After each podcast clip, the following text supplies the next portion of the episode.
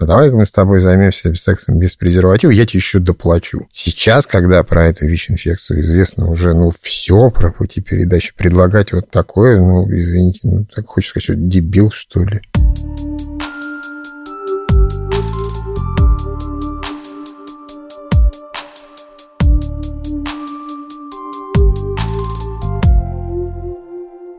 Всем привет! Это подкаст «Независимые люди» благотворительного фонда «Гуманитарное действие». Этот сезон мы делаем в рамках проекта «Каскад». Мы будем говорить о ВИЧ-инфекции, различных правовых барьерах, зависимостях, стигме и дискриминации. В общем, обо всем том, о чем говорить не принято. Меня зовут Катя Долинина. Я работаю в гуманитарном действии. Сегодня мы поговорим с генеральным директором фонда «Гуманитарное действие» Сергеем Дугиным о том, чем занимается фонд, что такое проект «Каскад» и почему важно помогать даже тогда, когда кажется, что государственные структуры работают нормально. Можешь рассказать о том, чем ты занимаешься и о своей работе в рамках проекта «Каскад» и гуманитарного действия? Даже не знаю, с чего начинать-то, с «Каскада» или с гуманитарного действия. А с чего все началось? Началось все, конечно, с гуманитарного действия. Но это древняя организация. Я бы сказал, самая старинная, самая первая в нашей области это был Ярославль. Это вообще далекие 90-е, это, наверное, 93-й. А потом уже появились мы, как врачи мира французские, а уже в 2001 году как фонд «Гуманитарное действие». А уже потом был глобальный фонд, и потом уже был «Каскад». Ну, и есть. Ну и, собственно, раньше мы в глобальном фонде были что называется, субреципиентами, то есть получателями денег на сервисные проекты. Это было несколько лет подряд, несколько раундов глобального фонда, и сейчас мы основной реципиент, мы и финансируем организации другие в других городах, и сами оказываем сервис. Ну вот это такие сложные все термины, слова и отсылки к названиям. А если вот человек вообще ничего не знает о деятельности фонда «Гуманитарное действие» и не знает ничего о проекте «Каскад», как в паре предложений можно объяснить, о чем это вообще? Ну, это, наверное, про то, что мы пытаемся сделать мир более здоровым. Заболеваний-то много, а мы пытаемся сделать так, чтобы меньше было ВИЧ-инфекций, гепатитов, туберкулеза. Ну, и там еще куча всяких разных заболеваний, которые рядом с этим живут. Насколько это актуальная проблема в 2022 году, когда, казалось бы, достаточно всяких разных проблем? Что означает болеть ВИЧ-инфекцией вот сейчас в России? Ну, к сожалению, эта проблема, она пока непонятна, когда она уйдет вообще. С ней стало проще, с этой болезнью стало легче жить, потому что есть терапия, но есть таблетки, но которые все равно до конца не лечат. При этом человек может прожить вполне себе счастливо и хорошем расположении духа всю жизнь свою умереть от старости, но она все равно будет с ним всегда. А в чем же тогда проблема? Почему, если это настолько, казалось бы, просто, это какая-то тема, с которой продолжают работать множество организаций по всему миру, и которая как бы остается все еще некоторой зоной страхов, мифов и неопределенностей? Ну, смотри, вот раньше, если взять гепатит С, это было, у него даже было название «ласковый убийца». Это было тоже такое заболевание, отчасти страшное, которое пугало людей. Если человек инфицировался этим вирусом, все было как бы плачевно. Сейчас это заболевание лечится вообще, да, причем оно лечится такими препаратами, которые достаточно легко переносятся, в отличие там от предыдущих, и практически это 99,9, что это вылечивается. На это ушло достаточно много времени. Если еще там в конце 80-х его даже нельзя было диагностировать, потом его научились как-то вылавливать из э, других гепатитов, потом его начали исследовать и придумывать терапию. Она была далеко неприятная, там людей выпадали волосы, люди теряли там до 15 килограмм веса, там были страшные побочки. Ну и сейчас это вполне себе лечится. А это дорогие препараты, их можно или покупать, или есть программы, когда их назначают, ну, ты попадаешь в эту программу, это все для тебя бесплатно, все, и это не так долго лечится, как было раньше, там иногда до года или полтора года. Ну и, в общем-то, все. Но с ВИЧ-инфекцией это немножко по-другому. И все равно, если человек получает эту инфекцию, без разницы каким путем, ну, она доставляет дискомфорт. Но про нее очень много знают, про нее очень много говорили, она даже какую-то оскомину набила, и это уже, ну, как бы про это и говорить тоже, ну, сколько можно. Как бы это ни было, она есть, она остается у людей, она будет оставаться у людей, она будет доставлять какие-то неприятные штуки до тех пор, пока она не будет лечиться совсем. Но что означает узнать о том, что у тебя ВИЧ-положительный статус вот сейчас в каком-нибудь городе России? Как это происходит с людьми и что они дальше делают? С какими проблемами они сталкиваются? Ну, если говорить про Россию в целом, это все, наверное, по-разному. В больших городах это одно, в маленьких, совсем маленьких, в каких-то там деревнях, населенных пунктах, где там несколько домов, это вообще совершенно другая история потому что здесь нужна диагностика и постоянное наблюдение. Если у тебя нет этого там в шаговой доступности или ты должен тратить целый день для того, чтобы доехать до учреждения, где ты должен сдать анализы, вот это уже становится проблематичным. Ну и, во-первых, уровень информированности людей, чем дальше, скажем, от э, такого информационного поля, тем это все такой образ мифов приобретает. И люди, ну, они даже некоторые умирают, не зная, что у них есть ВИЧ-инфекция. Но если человек вообще там в какой-нибудь глуши живет, он никогда не сдавал анализы, а он где-то когда-то инфицировался, и там есть какой-нибудь фельдшерский пункт, ну, такие есть места еще.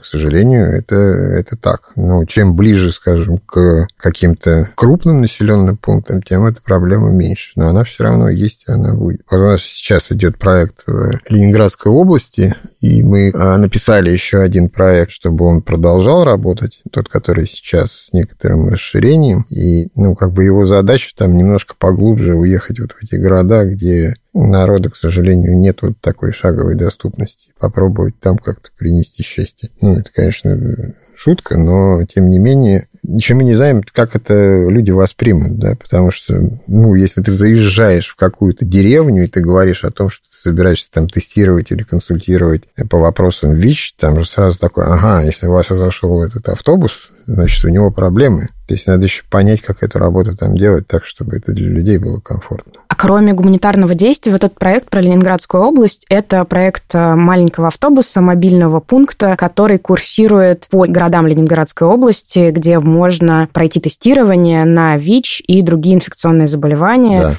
Э, сифилис и гепатиты. Да, совершенно. А где-то в России еще что-то подобное сейчас делают, или это возможность, которая есть только в Ленинградской области? Ну, я знаю, что в Челябинской области там есть организация источник надежды такой, и, который как раз в рамках проекта «Каскад», и они ездят там по городам Челябинской области как раз по таким, насколько я знаю, небольшим, и там с людьми работают. Это, ну, будет, кстати, интересный такой опыт посмотреть к концу проекта, то, что там получится у челябинцев, потому что такие вещи надо как транслировать на другие регионы. Но это не очевидная такая задача поехать к пациентам на места их проживания. Многим кажется это странным, что вот лучше все привыкли в медицинский центр, и все туда приезжают. Но не всем приходит в голову до него доехать. Да, но сейчас же много и государство заботилось этим. И я знаю, что даже в Ленинградской области есть такие передвижные медицинские пункты, куда люди могут обратиться. Но у нас такой он специфический и точечный, то есть он касается такой вещи гепатитов. Ну и консультации там то, что связано с употреблением наркотиков, потому что это есть везде. Ну вот, допустим, в какой-то небольшой город Ленинградской области приезжает мобильный пункт, человек проходит тестирование и узнает о своем ВИЧ-положительном статусе. Какие его дальнейшие действия, где он оказывается и какие организации могут ему помочь, какая ему может понадобиться помощь? Ну, тут скорее какие дальнейшие наши совместные действия, потому что не то, что его. Это, во-первых, и индивидуально от каждого человека зависит, потому что кто-то может сказать, да и фиг с ним вообще. Ну, выйти и там махнуть рукой, и неизвестно, когда он на горизонте появится. А для кого-то это будет проблема, и кто-то будет спрашивать, а что делать дальше. Поэтому здесь, ну, реакции могут быть вообще абсолютно разные. И, во-первых, мы будем предлагать, естественно, свою помощь, и первая задача будет э, сделать так, чтобы человек оказался в этом государственном медицинском учреждении, где ему сделают там всю необходимую диагностику, подтвердят эту ВИЧ-инфекцию, поставят уже диагноз и назначат лечение. То есть это самое главное. И потом вопросы еще станут, как эту терапию получать, если он живет где-то далеко в Ленинградской области, куда ему надо приезжать за этой терапией, как часто. Надо понимать, сколько для него это будет стоить, потому что если проезд, допустим, там стоит 300 или 400 или 500 рублей, доехать вот туда и обратно за терапией, даже это может быть для человека проблемой. Угу. Ну, потому что если зарплата там каких-нибудь 7 тысяч рублей, для него эти 500 это значительно. Но при этом, правильно ли я понимаю, что по результатам вот этого теста, который делается в мобильном пункте, диагноз еще не ставится? Нет. Это как бы повод для того, чтобы обратиться в медицинское учреждение, специализирующееся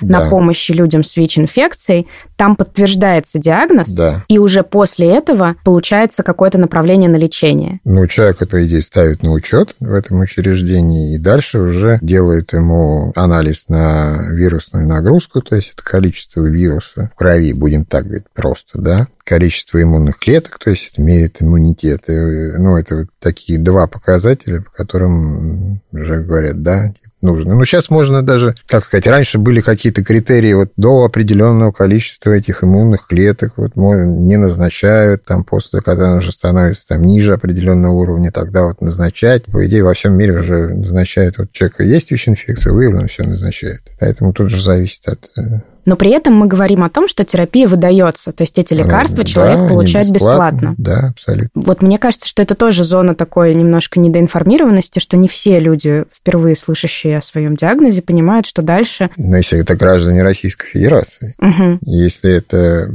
человек приехал из другой страны, ну, в этом случае нет. Угу. Сейчас еще для беженцев из Украины, у которых есть официальный статус беженца, и это подтверждено документом, для тех тоже это все все бесплатно. Угу. Все, если человек просто мигрант или приехал из другой страны, или как-то, нет. И в таком случае они могут получать терапию, но в смысле за деньги. То есть им могут дать назначение, Это рецепты. все платно и все за деньги. Да. Но речь идет, я так понимаю, о больших суммах в случае, если это оплачивается. Ну, э, допустим, там берем человека какого-нибудь Н, который каким-то образом пришел или пришел, сдал где-то кровь и узнал, что у него ВИЧ-инфекция впервые. И он не может получить лечение здесь бесплатное. Он может платно пройти консультации, платную диагностику, и ему назначить терапию, он может ее пойти купить в аптеке. Угу. Если говорить там о той линии первой, которая первых линиях, будем сказать, она вполне доступна, там, может быть, в пределе 2000 рублей в месяц. По идее, это, там на некоторые другие лекарства люди тратят больше денег.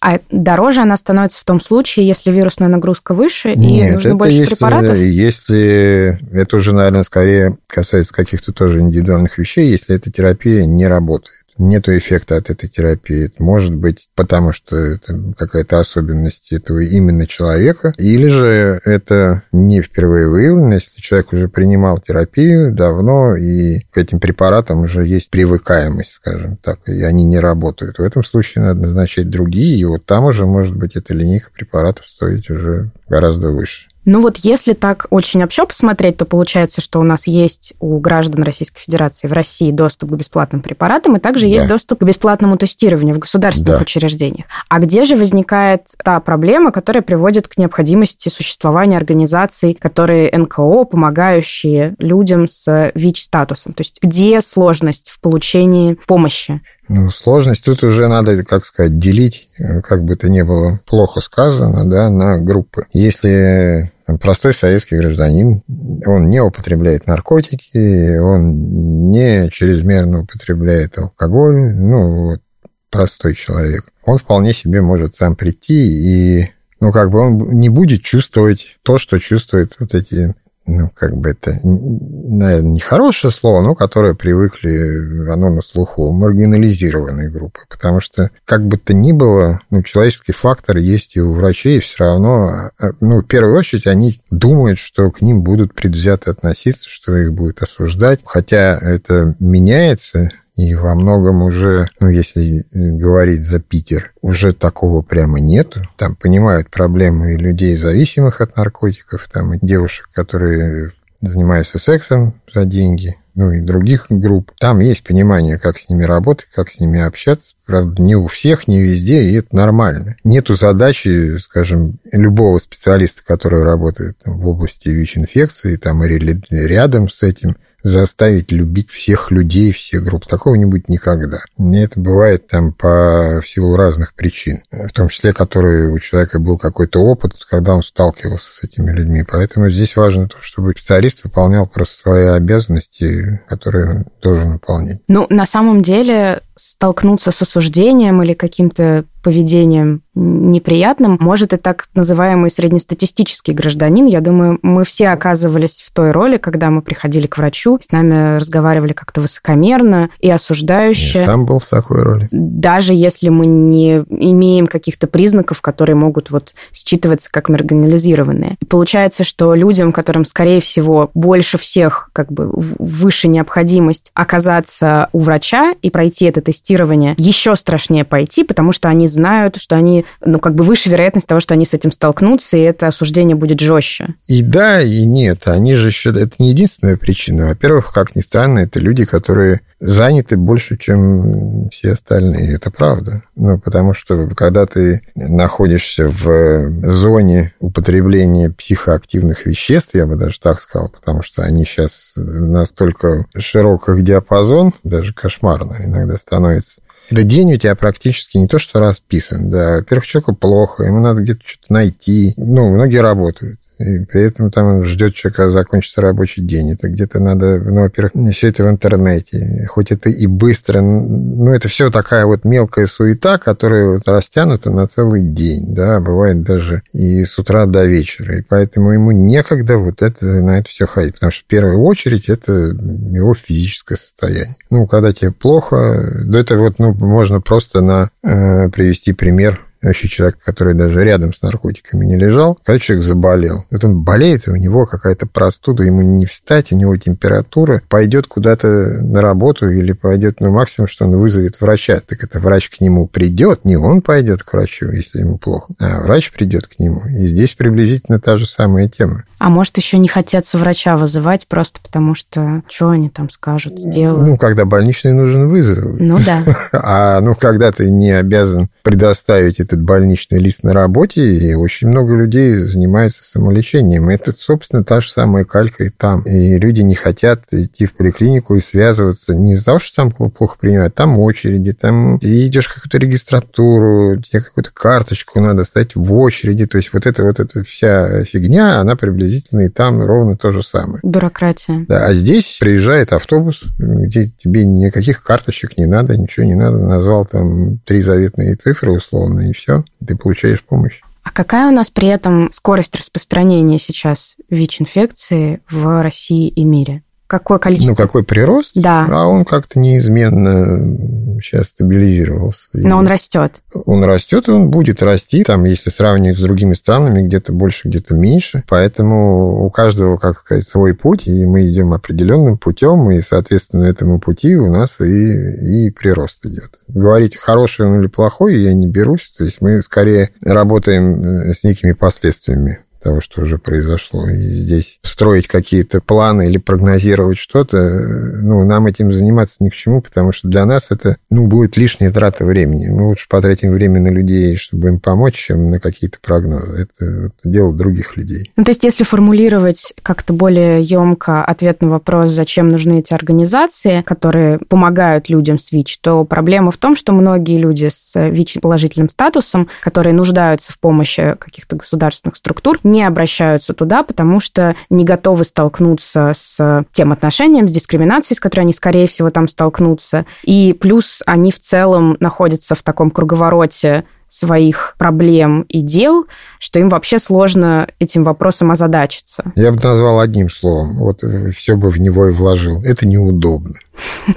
Ну, это неудобно, потому что, и вот там можно перечислять. Потому что обращаться к врачу это всегда через сопротивление какое-то. И сопротивление, и неудобно, потому что это где-то далеко, и неудобно, потому что есть вот этот стереотип, что ты сейчас придешь, и тебя там начнут, а, ты такой секой. И, и, и неудобно, потому что, ну, там даже есть такое чувство некое, вот, что ты обязан что-то сделать. Хотя на самом деле это так. Мы же даем возможность человеку выбора, потому что он ну, сам, сам за свое здоровье отвечает. Поэтому если он хочет сделать его лучше, мы ему поможем. Если он не хочет, ну, это догонять и причинять добро. Ну вот здесь, э, мне кажется, у людей, которые тоже, опять же, впервые сталкиваются с этой темой, может возникнуть вопрос. Ну вот вы говорите, что это неудобно обращаться за помощью. А не значит ли это, Да, что это они, далеко. что они просто как бы ленивые, им не больно надо, а зачем тогда им вообще нужно помогать? Зачем нужны организации, которые специально придумывают, как сделать им удобной помощь? Вот обычные все люди преодолевают неудобства, а вот почему нужно помочь? Зачем это нужно? Ну, потому что у людей другая психика, она же стала другой.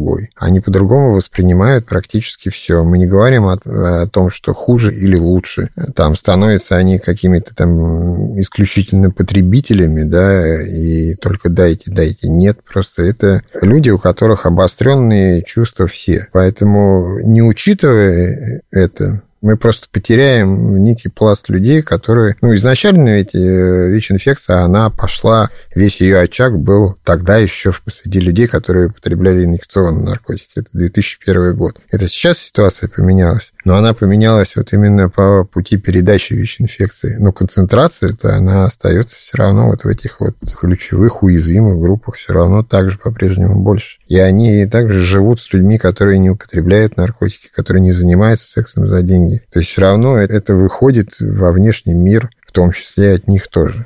Но это причина, по которой людям, которые считают, что они не практикуют рискованное поведение, тоже важно понимать, а, Конечно. как э, устроена передача. Но при этом получается, что людям, которые входят в эти уязвимые ключевые группы, особо нужно внимание и помощь э, специальных организаций, которые занимаются профилактикой Да. и ведением Ну, вот смотри, пациентов. получается, что, ну, будем называть таким обывательским языком явление такое. Вот когда там мужчина, а и женщины тоже, в силу ряда там кучи причин хотят воспользоваться сексом за деньги. Вот они идут снять проститутку или заказывать. Куча из них те, которые показывают им, посмотри, у меня паспорт, посмотри, у меня дети, а давай-ка мы с тобой займемся сексом без презерватива, я тебе еще доплачу. Ну, человек, конечно, вправе распоряжаться своим здоровьем, наверное, но в этом случае, когда у него есть жена и есть дети, как-то это ну, не совсем понятно. И сейчас, когда про эту ВИЧ-инфекцию известно уже ну, все про пути передачи, предлагать вот такое, ну, извините, ну, так хочется сказать, что дебил, что ли. Ну, возможно, этот человек, или не обязательно, если мы говорим про секс за деньги, ну, в принципе, какие-то случайные связи, здесь опять вступает в игру э, любые психоактивные вещества, и здесь мы говорим не Может только про нелегальные,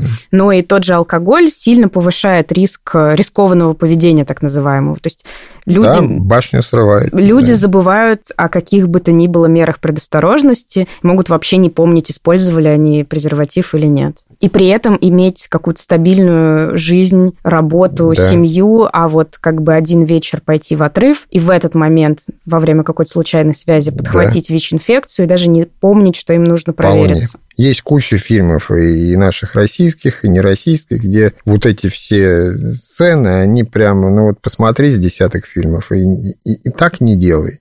Ну, я больше всего помню фильм «Детки» прекрасный. Я его еще, мне кажется, подростком посмотрела и очень впечатлилась, что весь фильм девочка идет, э, чтобы найти мальчика, рассказать ему о том, что он, будучи ее первым партнером, и убедив ее, что она его тоже первый партнер, а на самом деле заразил ее ВИЧ. А как на все это повлияла пандемия? То есть вот мы говорим о таких общих проблемах, да, которые с 2001 года, как-то меняется динамика, выходит за пределы ключевых групп, а вот последние несколько лет у нас вообще беспрецедентная ситуация. Что происходило в это время с этими организациями и с этими людьми? Все эти локдауны, да, приходилось э, перестраиваться, не все сумели перестроиться быстро, но это все, мы до сих пор пожинаем плоды этого всего, да. Простой пример. Раньше, до ковида, э, было куча всяких очных встреч, совещаний, форумов, круглых столов, прям все стремились, куча, ну, если это было из разных регионов, ну, естественно, центром это была Москва, потому что дешевле было сюда приехать. И это было прям в тренде. А потом раз это все обрубилось, была какая-то вообще пауза глубокой тишины, и народ вообще не понимал, как дальше быть, что с этим делать. И вот все пошли эти платформы, на которых можно делать эти совещания, встречи, конференции. Сейчас уже это просто как-то странно даже говорить там, ну, давайте нам нужно обсудить, там, условно, там 50 человек встретиться где-то, давайте встретимся в Москве. Не от половины, слушайте, а зачем? Ну и вот то время начала мы перестроились где-то наверное, месяца за два, за три. И, ну, с нашей точки зрения, это быстро, и результаты мы начали получать уже где-то спустя, наверное, месяцев пять. Но мы увидели, что мы перестали терять людей, мы и наоборот даже пошел некоторый прирост, потому что пришлось въезжать в эти телеграм-каналы во все, ну, использовать любые формы связи, чтобы оставаться на, в контакте с людьми. Ну, скорее, это, конечно, повлияло в худшую сторону. Ну, потому что это все стало более латентное, скрытое, все люди как передвигались, а у кого-то был какой-то бизнес, который связан с э, криминалом или там с административными правонарушениями, их, им тоже надо было как-то адаптироваться. Ну, мы еще увидим эту статистику в динамике, это будет даже интересно. Пару лет до того, и вот пару лет в этом и пару лет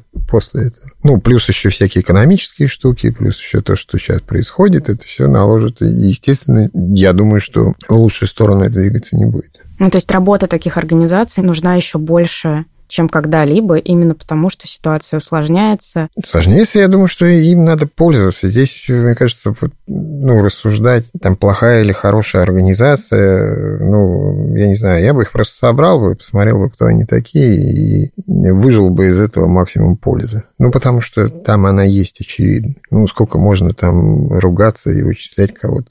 Пора, мне кажется, уже думать про хорошее. А как э, человек, который вообще никак не связан с ВИЧ-сервисными организациями или у кого в окружении в ближайшем нет ВИЧ-положительных людей, может узнать про такие организации в своем городе, куда пойти провериться, куда посоветовать пойти там, другу, который вдруг узнал о своем ВИЧ-положительном статусе или заподозрил? То есть как вообще ориентироваться об этом, если вы гражданин Российской Федерации? Ну, здесь, наверное, все зависит от именно городов, какая в нем инфраструктура, и в том числе насколько включена в эту инфраструктуру НКО. Просто лазить по интернету и искать, ну, я боюсь, что там можно найти что-нибудь, э, где скорее вред принесет. Ну, я могу, допустим, привести пример Питера, не хочу обидеть никого, в нашей стране. Ну, допустим, если у нас зайти на сайт Центра СПИДа, ну, государственное профильное учреждение, которым это занимается, там есть партнеры НКО, которые, собственно, их контакты, все там есть. Поэтому это уже, ну, в каких-то спеццентрах, наверное, тоже такое есть, я даже не сомневаюсь. И это уже можно точно сказать, что туда обращаться можно ну, там окажут помощь и, и расскажут все правильно. То есть государственные учреждения, Центр СПИД, сотрудничают с различными НКО, которые помогают привести в Центр СПИД новых клиентов. Да, и тут тоже, ну, Центр СПИДа, Центр пидорознь. Угу. Поэтому у кого-то есть уже давно сложившиеся эти партнерские отношения. Кто-то их потерял, но потерял не потому, что там стал плохой спеццентр или плохой НКО, а НКО может просто закрыться, потому что сейчас финансирование достаточно тяжело, а одно, на одно государственное не выжить, это однозначно. Да, или же у него не было никогда никакого партнерского НКО, или вообще его не было в городе никогда. То есть тут по-разному. То есть, если его не было никакого, ну, тут один, один вариант, иди в центр СПИДа, все. А что такое проект «Каскад»? А проект «Каскад» — это такая машинка, это не машина. Машина, я бы назвал это что-то такое большое. Я говорю так условно, потому что есть вся страна, а «Каскад» как бы на всю страну, поэтому пока мы едем на машинке. И в этот проект включено три города, в котором ведется, я уже говорю сейчас о такой сервисной части, э, работа по профилактике ВИЧ-инфекции, но в таком широком смысле слова. Там ключевая задача — это протестировать людей. Это связано, во-первых, все с ключевыми группами. То есть те, которые которые у нас указаны в государственной стратегии, и чуть шире. Задача найти вот этих людей из ключевых групп, предложить им тестирование, добровольное тестирование, бесплатное тестирование на ВИЧ-инфекцию, на гепатиты вирусные, на сифилис. Пройти это тестирование, и если у человека выявляется ВИЧ-инфекция, то есть, ну, как можно больше охватить людей вот этим тестированием, там выставлены определенные индикаторы, мы к ним стремимся, конечно, стараемся их выполнить. И уже из тех людей результат теста, которым показал положительный результат, их надо уже довести до центра СПИДа, чтобы подтвердить, уже поставили там диагноз в центре СПИДа, назначили лечение, там вся диагностика, лечение, и потом им помочь сохранить эту приверженность к лечению, чтобы они ее не э, прерывали, это лечение. Еще один компонент, если к нам обра... найти тех людей, которые бросили свое лечение, по разным причинам, их будет, может быть множество, и вернуть их в это лечение. Как можно найти этих людей? Ну, они, это ж, э, если мы говорим про эти ключевые группы, они так или иначе крутятся, ну, как сказать, вот в этом в одном облаке, и в этом же облаке мы, и где-то мы находимся какими-то путями, где-то в чатах каких-то, где-то в каналах каких-то, или они к нам приходят, это выясняется в консультации. Где-то может нам кто-то помочь сказать, что там Вася уже там помирает, э, у него ВИЧ-инфекция. То есть тут мы всех, конечно, не найдем, но э, там есть определенный тоже процент, которым мы все-таки связь найдем и, и поможем им вернуть, поможем вернуть их в лечение. Но и те люди, которые уже к нам попадают, которые пьют терапию, то есть у них все в порядке, но им нужны какие-то еще сервис, какая-то помощь дополнительная, которую они хотят получить у нас. Ну и получая эту помощь, собственно, они тоже как бы в, в нашем поле зрения, у нас нормальный контакт, и они понимают, что если что-то будет происходить, им есть куда обратиться. Почему люди бросают терапию? Что может произойти? Это может быть любая какая-то штука, которая произошла в семье. Я не знаю, причин вообще масса. Это может быть, я не знаю, на работе какая-то штука. Ну, это, это могут быть простые человеческие фигни. Это может быть человек просто устал. Ну, это каждый день надо помнить, что тебе определенное время принимать эти таблетки. А потом человек же, ну, я же вроде себя нормально чувствую.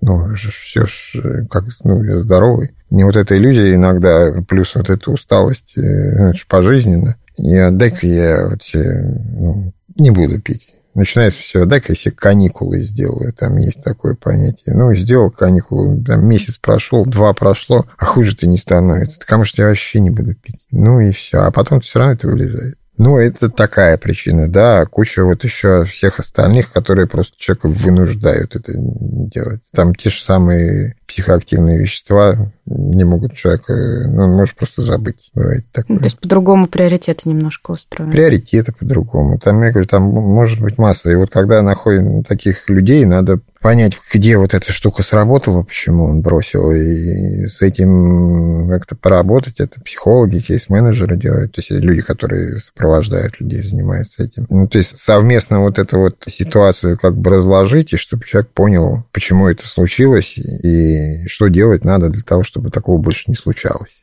Ну, звучит как догнать и причинить добро. Нет, причинять добро это, это вот из серии, когда мы, э, человек приходит к нам, и у него может быть один запрос какой-то, вот, ну, один элементарный. Да, вот мне нужен там социальный работник там решить какой-то там восстановить документ. И все. И больше мне я не тестироваться не хочу, ни психологом говорить, ничего не хочу. Мы говорим, дружище, ты проходил тест? Я не проходил, не хочу. И вот если мы будем за ним бегать и говорить, ну, надо протестироваться, да, и у нас тут был э, недавно спор, а сегодня обсуждение, а как это делать, если человек не хочет. Ну, тут вопрос, понимаете, мы-то понимаем, что это хотя бы разок-то сделать надо. Ну, просто чисто для себя понять, вот, ну, а есть это или нет. Ну, и, и потом, если ты какой-то вот рискованный образ жизни ведешь, ну, хотя бы там раз в три месяца, в полгода все-таки сдавать, потому что риски-то есть. Тут вопрос не то, что если человеку не надо, ну, и все, давайте от него отстанем. Тут вопрос, как как ты с ним говоришь, насколько ты ему понятно и ненавязчиво или объясняешь, или пытаешься ему как-то показать, что это не страшно, это нормально, это займет там буквально там несколько минут, но ты хотя бы будешь знать. Почему он не хочет, тоже тут возникает вопрос. Э, э, это бывает, что у меня нет времени потом, у меня нет времени потом. Он может ходить так там два месяца, три месяца, да, и здесь вот если мы его начнем, нет, подожди, там мы тебе там что-то не дадим, пока ты не протестируешь. Ну, э, вот это тут у человека сразу там, а так, да и пошли вы нафиг тогда. Ну, и в конце концов вы не одни там, если говорить про Питер. Угу. Поэтому здесь надо вот очень аккуратно. Ну, и мы всех-то не спасем. Это неприятно. Ну, это факт. А вот история про то, как во время пандемии вы пошли всей командой в какие-то телеграм-каналы в поисках людей и тех, кому нужна помощь. Это же как раз то, что называется outreach работой. Ну, да, web outreach. Web outreach. Я хотела попросить немножко рассказать о том, что это такое вот для людей, которые, опять же, вообще не в теме. Что такое web outreach? Ну, это такие есть разные, но если говорим про Телеграм, то Телеграм-каналы, они разные. Есть совершенно открытые, где может любой, есть уж, простите, закрытые, где люди там делятся своим каким-то чем-то сокровенным и не хотят никого видеть, да, кроме как вот человека из этого сообщества. И их много э, всяких разных. И мы начинали, если говорить, что о каких-то там 10-15 людях, которые были в канал, причем важно, кто, кто этот канал будет вести. Да, вот у нас э, человек, который, собственно, в теме, который понимает, о чем он говорит, который понимает проблемы, связанные с ВИЧ-инфекцией, с употреблением наркотиков. И сейчас это разогнали там до тысячи с лишним человек. Причем там уже подключены, подключаются люди, которые не только из Питера, а из других городов. И там вообще куча вопросов и про ВИЧ-инфекцию, и про гепатиты, и про реабилитации, и про, про что только там нет. Там разговоры разные. Единственное, что у нас есть запрет, это не вести там э, каких-то переговоров, обсуждений самих наркотиков и распространения наркотиков, то есть на это у нас запрет. И канал работает, вот, ну, как сказать, по рабочему графику. Выходные, все, он закрыт. Потому что этому человеку, который ведет канал, тоже надо отдыхать как-то. Ну, то есть это такая горячая линия с ответами на вопросы, да. которая сама находит свою целевую аудиторию, потому что целевая аудитория может не догадываться, что такая вообще возможность есть. Да, там было несколько случаев, когда у людей случались передозировки, и человек прямо обращался голосовым сообщением туда, что вот все, человек умирает, что делать. И по идее, если бы не было тогда этого канала, скорее всего, эти люди бы умерли. Но то, что касается передозировок, у гуманитарного действия еще есть... Там есть бот, бот Overdose. О, да, Overdose э, Help, да. в котором можно написать, какая нужна помощь, и сообщения будут перенаправлены наркологу, а также можно получить да. быстрые ответы о том, какую первую помощь можно оказать Совершенно в ожидании да. скорой помощи, которую в любом случае нужно вызывать. Да. И вот сейчас мы будем думать о том, как э, консультативную помощь, или я бы сказал, такие беседы или рекомендации больше уже в интернет двигать. Мы понимаем, что многие люди к нам просто не придут. Не из-за того, что они не хотят, а по куче-куче разных причин. Да? Каким бывает, даже человек может жить в километре это автобус, который приезжает, да, каждый, предположим, четверг на определенное место, он не дойдет до туда. Ну, он будет жить в этом километре там 20 лет, 20 лет будет стоять автобус, и 20 лет он в него не попадет. Ну, причины выяснять, ну, здесь нет смысла, он просто не дойдет, и все. А вот консультацию какую-то там в телеге или еще где-то, да, или по какому-то любому другому каналу, он с удовольствием получит. А вот если он ее получит, вот тогда он может сделать какой-то шаг вперед. И сейчас мы думаем, как это можно сделать, потому что если это делать как бы онлайн-медицину, это надо тоже иметь там всякие разные штуки, да, связанные с законодательством. Тут важно понять саму формулировку так, чтобы это под эти законодательства не подпадало, чтобы мы и не нарушали, и не нужны были вот эти штуки. А добра это принесет гораздо больше, я думаю, даже, чем мы ожидаем, потому что обращений очень много, и там, я помню, к врачу присылали даже фотографии, там всякие трофические язвы, там флегмон, то есть, то есть человек никогда не дойдет. И тут вопрос не то, что, что ему приложить, а в первую очередь то есть дать понять человеку, что вот ну, обрисовать ему с медицинской точки зрения понятным для него языком, что вот сейчас, пока у тебя это болит, это тебе доставляет дискомфорт, но это может привести к тому, что ну, тебе гораздо будет дискомфортно, если у тебя эту ногу просто ампутируют. Но я так понимаю, что проблема с, например, какими-то язвами или а, сопутствующими болями и заболеваниями у людей, которые принимают психоактивные вещества, в том, что они могут не чувствовать довольно долго какой-то боли, и поэтому может прогрессировать какая-то язва. И не чувствовать, и они могут ее, вот что называется, самолечением. Мне Вася сказал, что один вообще говорил, что э, веретеное масло, если вот марлю пропитать им, наложить, то все пройдет. Я вообще не понимаю, это техническое масло. И он сказал, а у меня у друга прошло. Вот, ну, мы не знаем, почему у друга прошло. Может быть... И, и ну, что у него прошло, да? И, и какое масло он лил на себя, да? Но вот это было в полной уверенности. И это вот как раз вопрос о всяких методиках равный равному. Вот ему равный такой же чувак сказал, что надо веретенки налить в, эту, в дырку, в гнойную, и оно пройдет. И он его слушает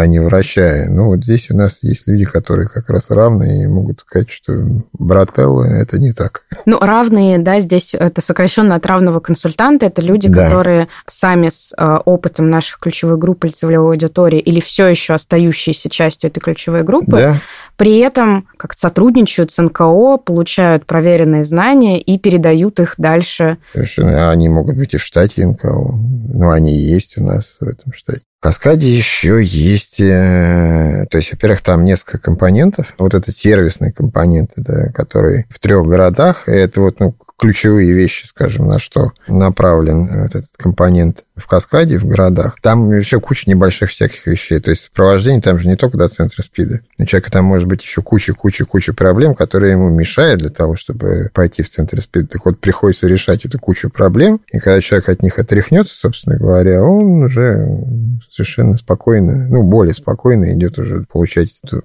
помощь именно врачей. Во-первых, там еще завязано все на и на утриче, в том числе и на мобильном, то есть это вот на мобильных пунктах люди выезжают и в разные места, и в разные места города, и в разные места властей, ищут этих людей разными способами. То есть, ну, вот вопрос этой сервисной именно части, как можно больше людей напитать информацией, дать им возможность протестироваться, у кого выявляется, у кого результат положительный, сделать так, чтобы они в кратчайшие сроки получили лечение и в итоге достигли неопределяемой вирусной нагрузки. Тогда они становятся очень безопасными опасными для окружающих людей и себя. Ну, в смысле, это контактов таких, как передаются вещи. Дальше это большой компонент отведен сообществом. Это форумы ключевых групп тех самых, которые э, занимаются тем, что они пытаются понять, да, проанализировать, э, какие же есть у нас сложности и барьеры у людей вот из этих ключевых групп для того, чтобы получить эту медицинскую помощь. И это прежде всего нужно для э, того, чтобы эту помощь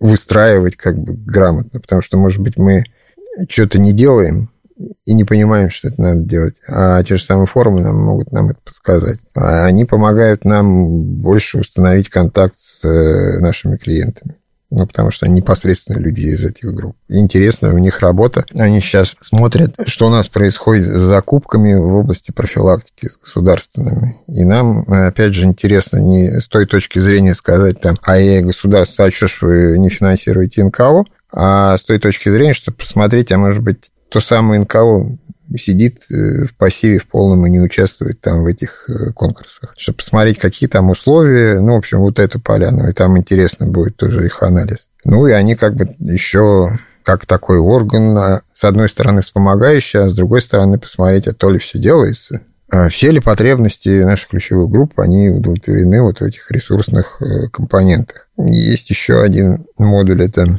так называемые уличные юристы, это э, социальные работники, специалисты по сопровождению, будем так говорить, но они более такие э, подкованные в правовом смысле, да, это касается там, восстановления документов, каких-то пособий, справок, там все, что вот в юридическом плане мешает человеку получить помощь, то, чего нет, они помогают это восстанавливать. Ну, иногда э, не без этого, да, если случается какой-то отказ от помощи, от медицинской, вот здесь они тоже готовы с помощью уже профессиональных юристов как-то на эту ситуацию повлиять, чтобы человеку помощь оказали. Ну, святых-то нету, бывает и такое. Э, хотя не так часто, слава богу.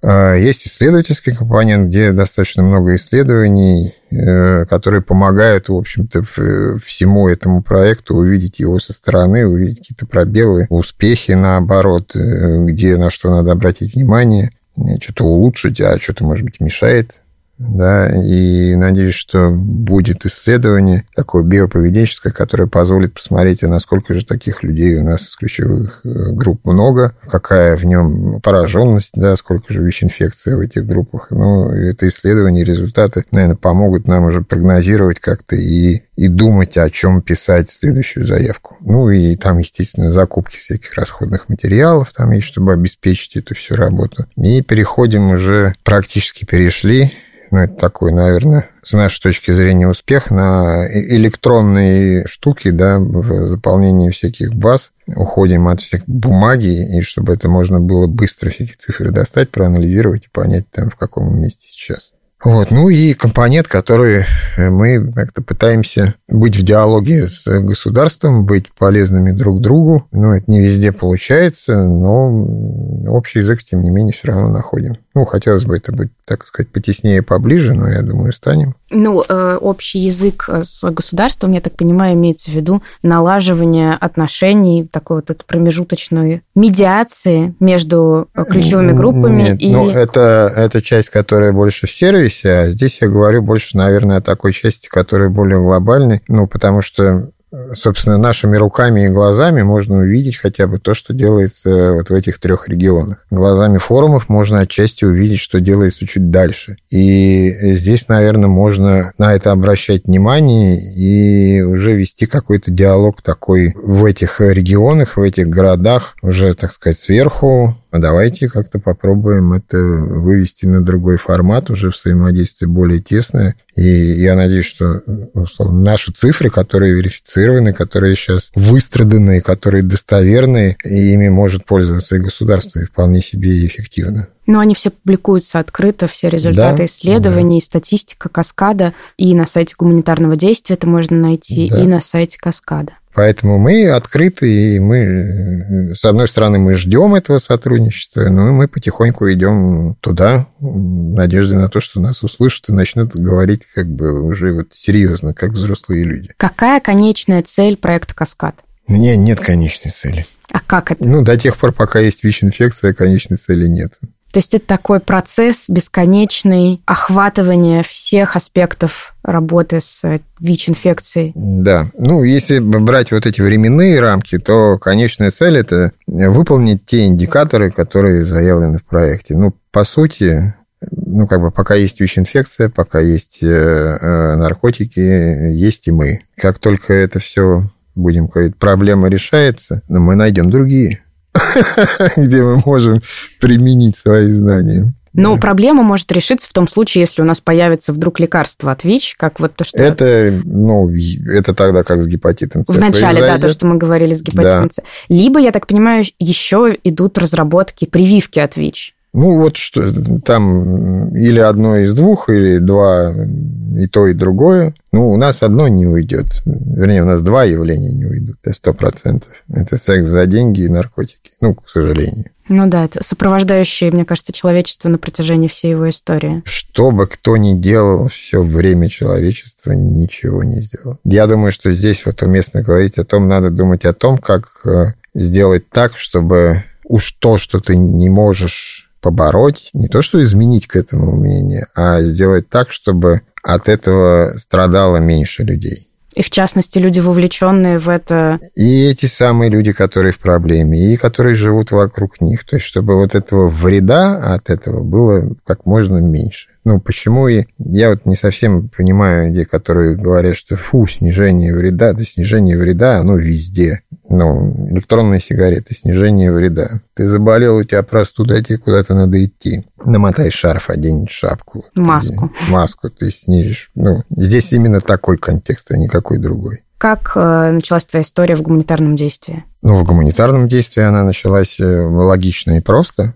А как она началась вообще там? Я начал работать водителем и возил директора реабилитационного центра. Это когда было? Это было в 97 году. Э, ну, перед этим там тоже были причины, которые меня к этому привели. Я реставрировал в селе Петровском, это Ивановская область, такой Лежневский район. Там была церковь, она и есть. И в радиусе там трех километров еще ни одного дома. И там и романах, и гумен, отец Серафим такой, он до сих пор там еще людям помогает. У него постоянно находилось где-то 3-4 человека, которым он помогал. Собственно, ну, так, реабилитация это не назвать, ну, в общем, которых он из этого вытаскивал.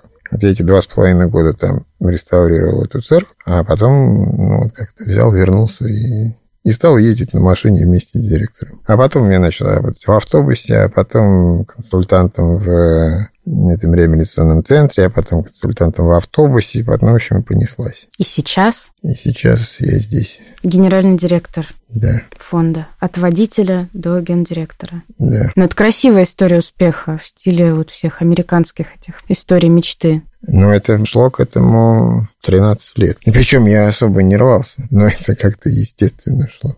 Какие вообще задачи у генерального директора фонда? Я бы буду говорить такими простыми вещами. Мне бы хотелось, чтобы, несмотря на время, в которое мы живем, чтобы фонд не потерял ничего, чтобы все осталось как есть и стало чуть больше. Ну вот сейчас мы пытаемся, и Комитет по соцполитике нам помогает да, найти помещение, где мы можем разместить есть медицинский центр. То есть сейчас у нас такая там небольшая площадь, меньше 60 квадратных метров. А мы хотим 200, и чтобы там было еще куча лицензированных врачей, и в том числе инфекционист. Ну, вот именно тех, те специальности, которые вот прям востребованы, и в них есть потребность. И чтобы в этом же помещении, ну, собственно, то, которое есть там в здании, и были и консультации, и психологов, и офисные работники, чтобы все было в одном флаконе.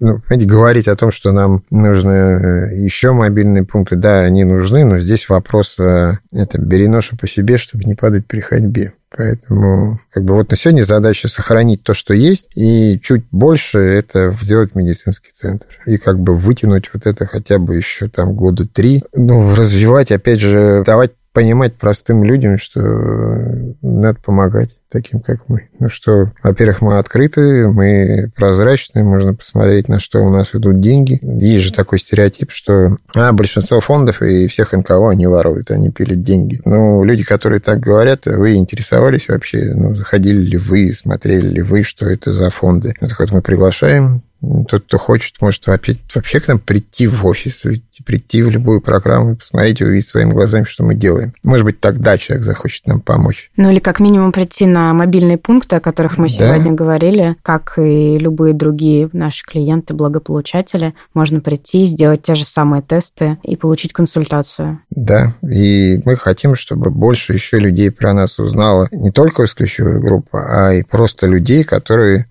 ну, у нас сейчас вот как-то развивается больше вот эта культура пожертвований, культура помощи. Э, да, если там в других странах и на Западе это прям как-то, ну, вообще там люди без этого и жить-то не могут. Да, они понимают, что кому-то пользу должны принести. У нас, мне кажется, это сейчас начинается и развивается. Это больше как-то идет от молодых людей – но это становится все больше открытий, доступнее, и мы вот рады принять даже любую помощь, не обязательно финансовую. Это, это может быть даже как человеческий ресурс, если человек какой-то программист или еще что-то. У нас есть вещи, которые там нам нужны, мобильные приложения, разработка. То есть любой еще врач, там любой, мы любому рады, и любая помощь, она будет полезна. На самом деле даже с расшифровкой периодически нужна помощь, да. потому что для исследований берутся какие-то интервью, вебинары, которые нужно да. превращать в тексты и... А, Это как-то модно называется транскрибация. Транскрибация, да. Ну, я расшифровщиком называю.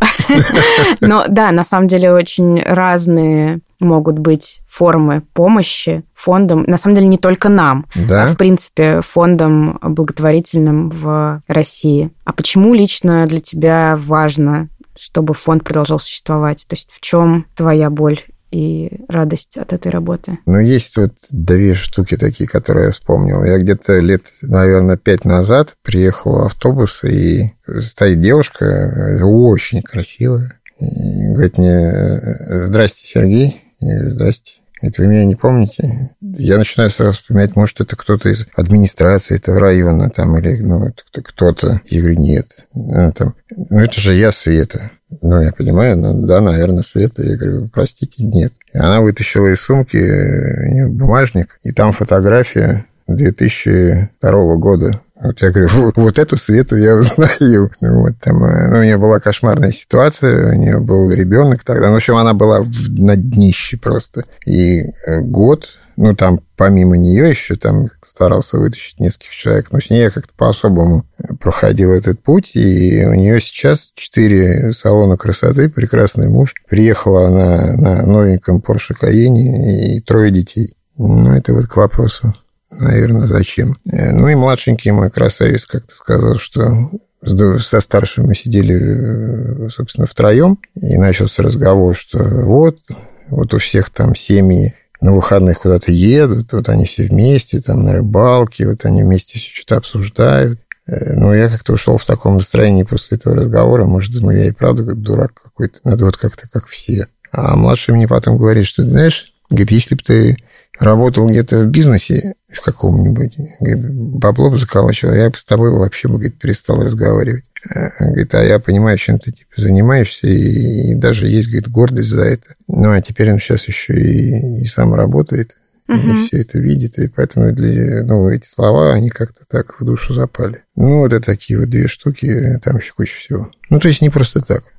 Фильм «Дудя», признанного да. Минюстом СМИ иностранным агентом, как-то повлиял на общую ситуацию об информированности ВИЧ-инфекции? Ну, это, это, понимаешь, что прокатилась волна. Просто вопрос в том, что если бы, ну, вот таких сильные фильмы, они выходили периодически, наверное, бы эти волны превратились в такую, ну, повседневную штуку в норму. А так это фильм прошел, вот это как жахнуло, там народ побежал, там сотнями тысяч тестировать.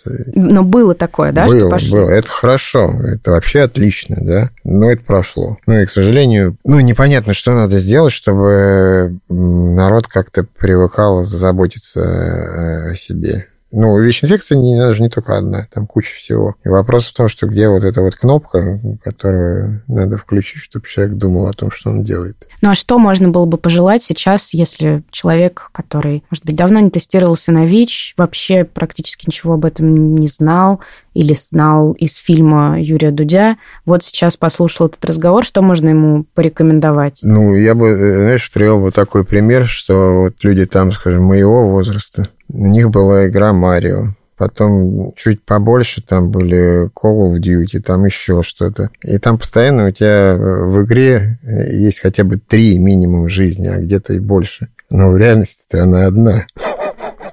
Поэтому лучше из этой игры как-то выпрыгнуть и считать, что она у тебя одна, и относиться к своей жизни как так, как она у тебя одна. Ну, и не из той серии, что это самое. Надо, надо сделать все, чтобы, ну, жизнь-то одна. Ну, я, помню, как-то прочитал, кстати, книгу. Человек ее написал за... Я не помню ее название. Она очень небольшая. Похоже такая на исповедь, где человек написал ее за буквально за сутки, что ли он уже точно знал, ну, он умирал, и этой серии, что он был такой оторва. То есть там что он только в жизни не делал. Вообще все, там было все. И наркотики, и алкоголь, и куча женщин, и, и, и криминала, и всего. И, и он вот отвечал, он сам себе поставил вопрос, жалеешь ли ты о том, ну, что ты сделал в жизни. И он, во-первых, там, это вот многие люди говорят, он жалеет время, которое у него ушло, которое он потратил просто бесполезно, которое не принесло, э, которое сначала приносило радость, потом глубокое разочарование особенно под конец. И в конце он пишет, что ну, из всей жизни я бы оставил какой-то там день рождения в 9 лет, э, когда э,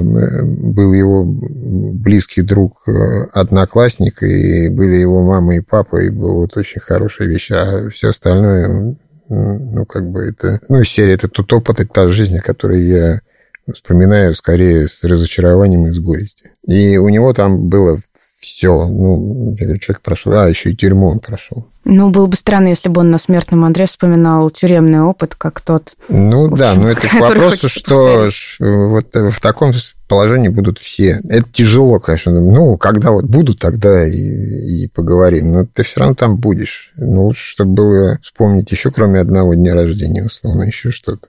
Да, я, конечно, ожидала, что сейчас последует рекомендация сходить сделать тест на ВИЧ. Но подумать о смысле своей жизни тоже в целом хорошая рекомендация. Можно это сделать, пока ждешь результатов теста на ВИЧ. Ну, туда все входит. Все вместе. И не забывать про меры предосторожности при любых сексуальных контактах или любом другом контакте с кровью, чем бы, в общем, вы ни занимались. Будьте осторожны, берегите себя и своих близких. Да, чем бы дитя не тешилось, лишь бы презерватив был в кармане. Ну или так. Прости, Господи. Спасибо. До свидания.